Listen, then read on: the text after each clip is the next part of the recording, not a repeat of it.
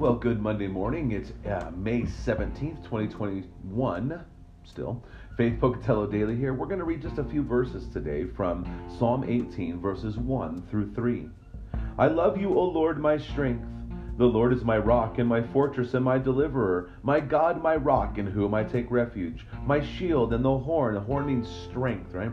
The strength of my salvation, or the horn of my salvation, my stronghold.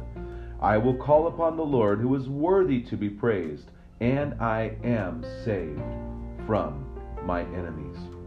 Uh, this is a promise, right? We look at this and we go, man, you know, I will call upon the Lord. Mm, he is worthy to be praised.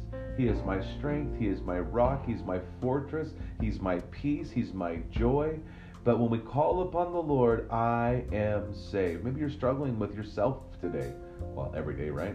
Maybe you're struggling with bitterness towards uh, other people. Maybe you're just wrestling with the state of the world. Maybe you're frustrated with the government. Maybe you're frustrated with something you're, it doesn't matter. Fill in the blank. You're just, you know, ah, and you just feel like, ah, man, there's no joy in this place. Well, I want you to call upon the Lord. Want you to think upon how good He is. Let's start the week right with setting our minds on things above and not the things of this world. Let's let's start the week with going, okay, Jesus you are on the throne. You are on the throne of my heart.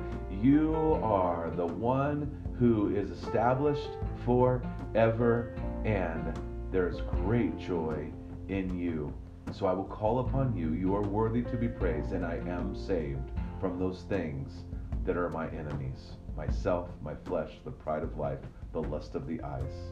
So, May God richly bless your Monday. Enjoy Jesus. Go and share life.